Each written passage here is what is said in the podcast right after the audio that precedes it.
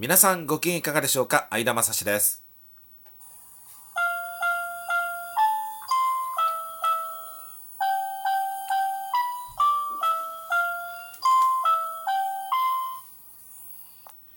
この番組は本庄市在住の私相田が日々流れゆく情報の海の中から毎回テーマを拾い出して私なりに語っていきます。日刊相田正史どうぞお付き合いください。さあこれをお話している時間が2019年1月25日金曜日。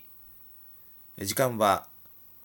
午後6時59分もうすぐ7時になるというね夜7時になるというところになっております。まあいろんなことがありますがね、えーとりあえず新しい職場で働き始めてはおりますけれども前の会社の最後の給料が今日入ってきました。1月25日で入ってきました。そしてあのウェブであのインターネット上で残高紹介ができるものですから、えー未明にというか日付が変わってすぐに残高確かめてみたんですけれどもあれ？なんでこんなに少ないんだろうっていうことで、えー気になってね。で夜が明けてから元同僚とか元上司とかに、えー連絡を取りましてね、えーとりあえずそのなんか理由があって引かれてるはずだから明細を確認してくれと。明細を郵送で本部から送る送ってるからとりあえず明細を確認してくださいということでまあとりあえず矛を収めましてね。そしてインターネットで調べてみたんですけれどもどうやら住民税が毎月毎月給料から引かれているんですが1月の半ばでの退職ということの時期が悪かったというのか何なのか残りの住民税引かれてない部分が一括してどうも引かれてる可能性があるんですよね。ただ月の半ばでの退職なので社会保険に関しては引かれてないのでちょうどその総裁で、えーちょっとまあ数万円というふうに言っておきましょうか。数万円ちょっと少なかったというところなんですけれどもね。インターネットで調べてみてなんでちょっと少ないのかというのがなんとなく理由が分かったんであとは明細を確認してみましょうやというところになったんですけれどもね。いやー朝一番でちょっとね、えー頭きましたね。何なんだこの会社はというふうに 前の会社はというふうに思ったんですけれどもまあ冷静になれば理由はあるということですね。理由のあることだからとりあえずまあまあまあということで自分で自分をね、えー頭に水をかけるような、えー心境でいましたけれどもね。さあ、えーそんなお話前振り、えーからスタートいたしましたけれども今回は第15回ということでよろしいですかね。今回は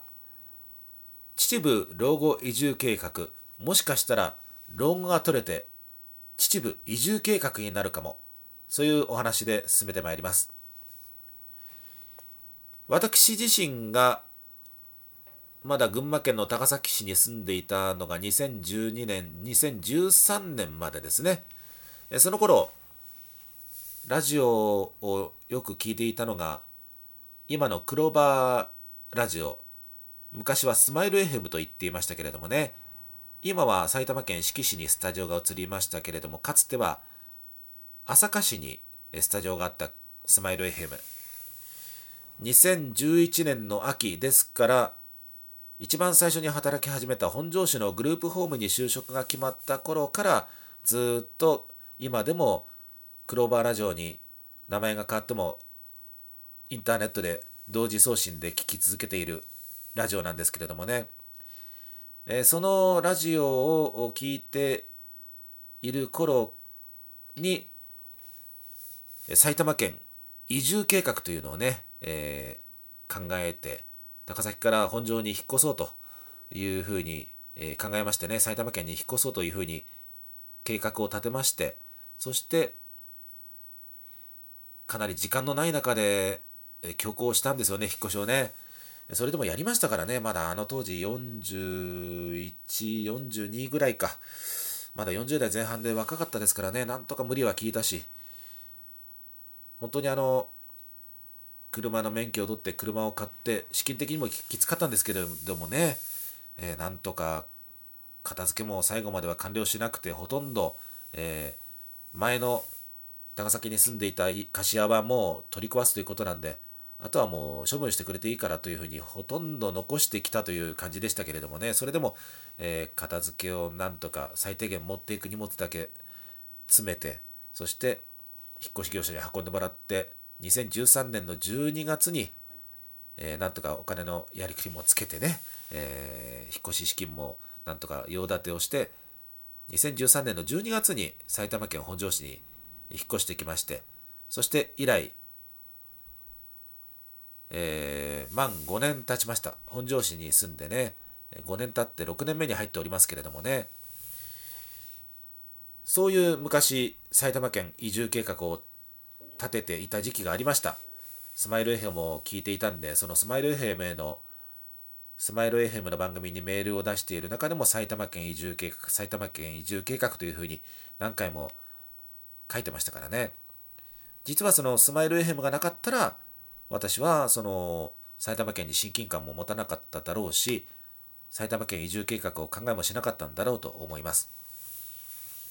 そして本庄市児玉町に5年間住み続けて6年目に入り、今年2019年の夏には、秩父 FM というね、コミュニティ FM が開局予定という段階に来ました。そして私は、秩父老後移住計画計画というのはね、前からずっと立てていました。そして、そのためにはやはり秩父の人たちと仲良くしていきたいな、人間関係を強化したいなと。そしてコミュニティ FM ができるのであれば市民株主になろうということで1株5万円の出資をして秩父 FM の市民株主になったということですがなんか状況似てますね。群馬県に住んでいた頃に埼玉県のラジオを熱心に聞いていてその中で埼玉県移住計画というのを立てて、えラジオでも宣言してそして実際に観光したわけですね今本庄市にそして住んでいるわけですがなんか似たような状況になってきました。こうラジオの関係者の人と関わりが出てくる中で秩父との関係が深くなりコミュニティ FM ができるという予定になってきて秩父老後移住計画という宣言をしていますがもしかしたらこれが老後というのが取れるかもしれません。もしかしたら3年後4年後ぐらいで本当にもう早めに秩父に移住してしまうかもしれませんよ。私自身はそういう意味で老後が取れて、えー、そう遠くないうちに秩父に移住するかもしれないということはちょっと今日ラジオ栃木放送の、えー、マルキン大行進。矢野健一アナウンサーと臼井よし子アナウンサーのラジオを聞きながらずっとちょっとその秩父への引っ越しの計画について少し考えを巡らしていたんですけれどもね。つまりまあ、新しい会社で職場で働いていますが、まあ、新しいといっても古巣のね、えー、施設でありますけれども、そこは結局定年が60歳なんで、まあ、再延長で65歳まで働けることは働けますけれども、第一線で正社員、正職で働けるのがまあ60歳までだろうということになりますね。そうしますと、今年48歳になります。誕生日が来たら。48歳になります。定年まで12年しかありません。ということは老後になってからっていうけどもうすでに老後が視野に入ってきてるということが言えるわけでしてえそこで逆に考えますとね通勤時間が多少遠くなったとしてもあと12年しか勤めないのであれば1時間ぐらい毎回通勤で時間がかかってもいいでしょうというふうに思ったわけですよね。そうすると例えば皆野町それから長瀞町から今の職場に通勤するということになるとまあかろうじて60分台でなんとか収まりそうだなという60分ぴったりではないにしても60分台でどうやら通勤時間は収まりそうだと。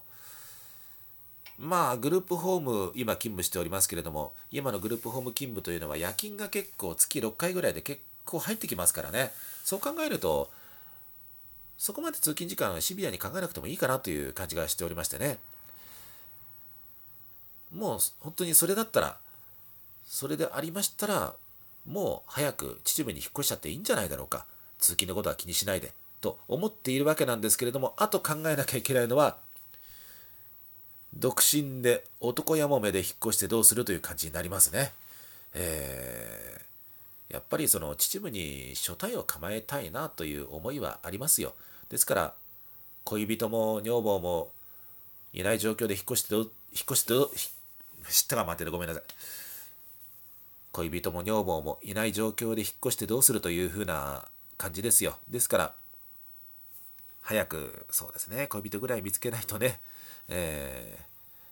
女やもめに花が咲き男やもめになんとやらというような感じになっちゃいますからね、えー、まずそこから頑張りましょうかねとりあえずそういう、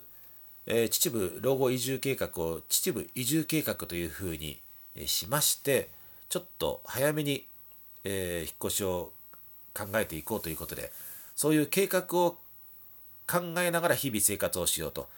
そして考えながら走るというような感じで、えー、準備がもしできるようなとこがあれば進めていこうと、えー、走りながら考えて考えながら走るという感じでちょっと計画していこうと思っております。はい、えー、今回は、え、もう11分に乗っちゃいましたけれどもね、えここで、えトークを終わりにいたします。秩父老後移住計画。が秩父移住計画にというお話で進めていきました。最後までお聴きいただいてありがとうございました。それではこの辺で失礼いたします。さようなら。